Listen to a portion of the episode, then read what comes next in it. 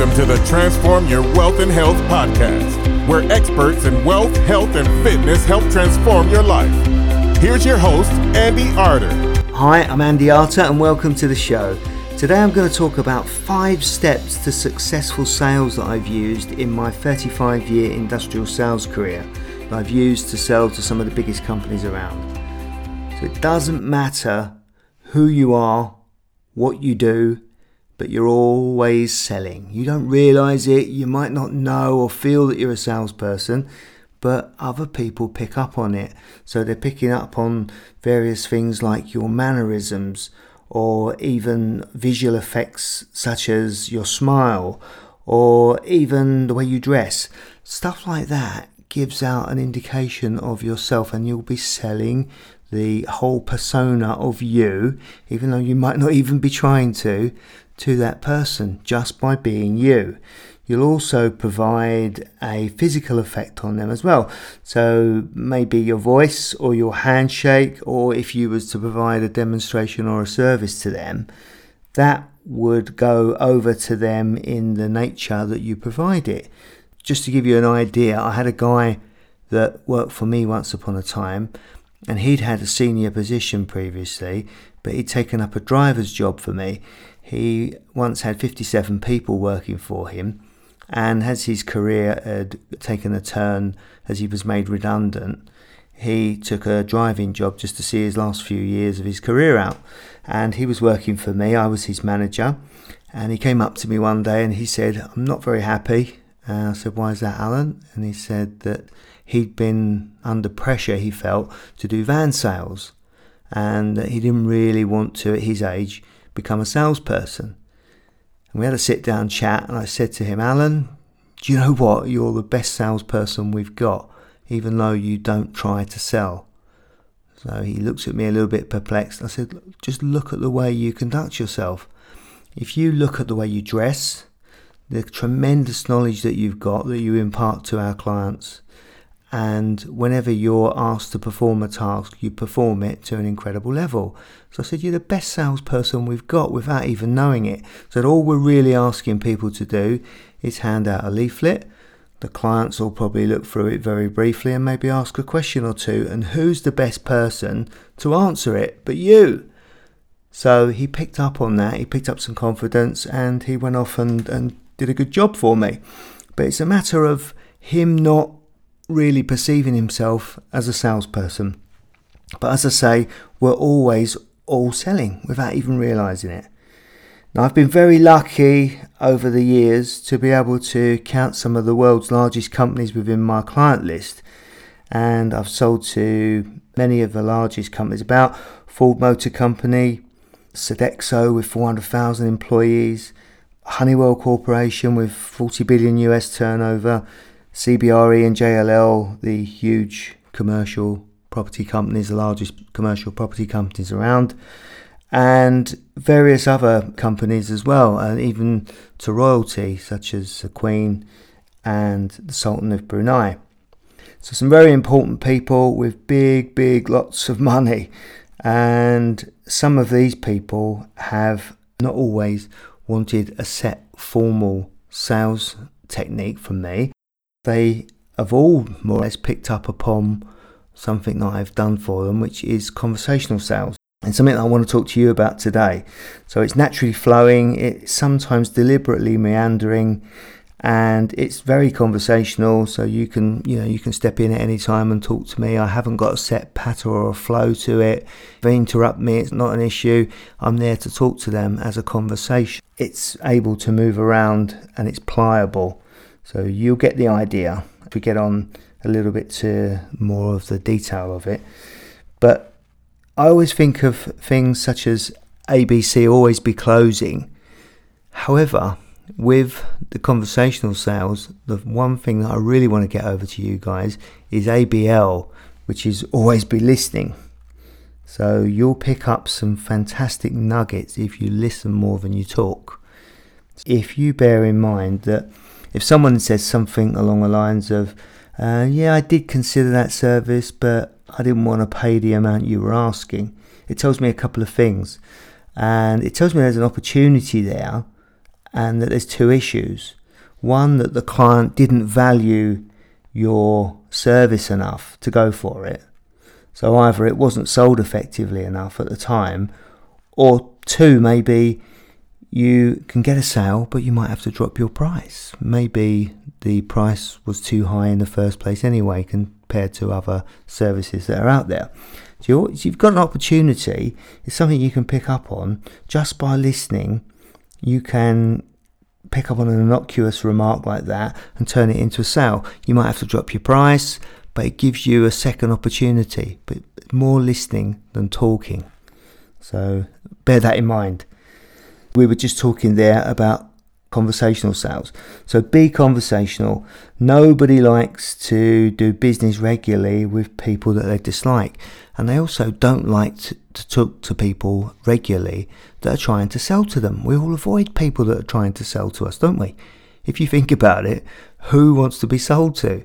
So if actually it's involved in a conversation and you have an input into the conversation, you're much more likely to buy. it's just natural and it's just how we all are. I think you could also provide unbeatable world class services. All of us could do that. So if you think about your company, whoever you work for, even if you work for yourself, what could you do that's unbeatable? Well, there's one thing you can immediately do that's unbeatable is provide a 24 hour service. You can't beat 24 hour. It's impossible to beat it. It can't be 24 hour and one minute. 24 hours is the maximum, and if you're providing it, it's world class and it's unbeatable. Likewise, 365 days a year. You don't always have to do this stuff yourself. You can get other people to help you. You can get VAs, PAs, other people that are on the other end of a line that can help you provide this service. You haven't got to do it all yourself. But if you can get yourself in a position that you can provide a service that can't be beaten, you can quite rightly say that it's world class.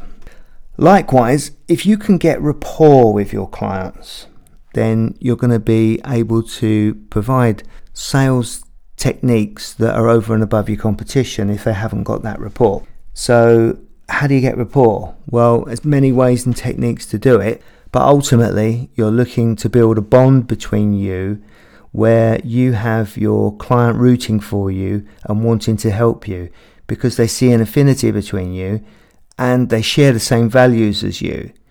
You are connected in such a way that they are on your side. So, if you actually have got the same values, you'll find that you will actually be able to connect better and you can work better together. So, how do you do that? Mirror imaging, something that I use, which is very, very subtle. If you can do it right, it's very, very subtle at least. And basically, you're copying the movements and the mannerisms of your client. It's something that you don't realize, but really good salespeople will copy what their clients do as they're facing them. So if someone's standing there with crossed arms, you might not want to cross your arms in front of them immediately and match their actual mannerisms. But at some point, you might cross your arms. You'll find that they tend to unfold their arms. And if they put their hands in their pockets, you may once again not want to put your hands immediately in your pockets and make it too evident, but you might put one hand in your pocket, becoming relaxed as opposed to them maybe looking uninterested. You will find eventually that they will take their hands out of their pockets. And that mirroring gives you an affinity between each other, you'll find that they're looking at themselves. So they see themselves within you eventually. If they come at you with maybe some uh, vile and venom, and they come at you with a bit of power, good to be able to come back at them with the same venom and, and power. Doesn't always have to be nasty, but if someone flies at you with a loud voice, you can respond back. It's a mirror image and it works. Just try it, it works also, you want to be gaining confirmation. So, if you can get confirmation from them, in other words, agreement between you, you can perhaps provide something that maybe it might even be off of their company statement, something that you know that they buy into already.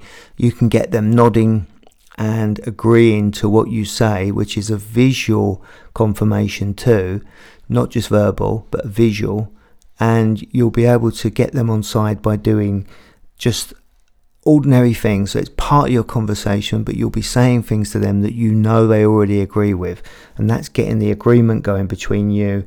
And you'll also find that they will eventually become on your side. Body gestures like nodding and open hands. We just said the nodding was uh, was something that you can use. Open hands also, and gesturing too. If you can, with facial expressions, also show that you're in agreement with them, it will get you to rapport. Divide and separate. Now you can place yourself and your client in a separate subclass away from everybody else. So it's a bit like supporting a football team. If you support the same football team as them, for example, you are away from every other team. It's you and them versus everybody else. So if you can get your client in a subclass with you, so in other words, we're the good people, we're the people that all push for this particular type of service, we're the people that see things in this way. And you're then creating yourself away from the rest of society or maybe even the rest of the industry that you're in. It gets you in their class and in their good books, and it, ultimately it will mean that you get a sale. Also, you can gain rapport by being clear on your ethics and values. Now, if you're trying to come across as maybe dodgy dealer and slippery sales techniques, but their company's squeaky clean and whiter than white, then you're not exactly going to be in rapport. You're not going to get any work from Coca Cola and Glaxo, for example. They're not going to ask you to do their training for them. So that may help you gain some rapport with your client. Own it. Be confident.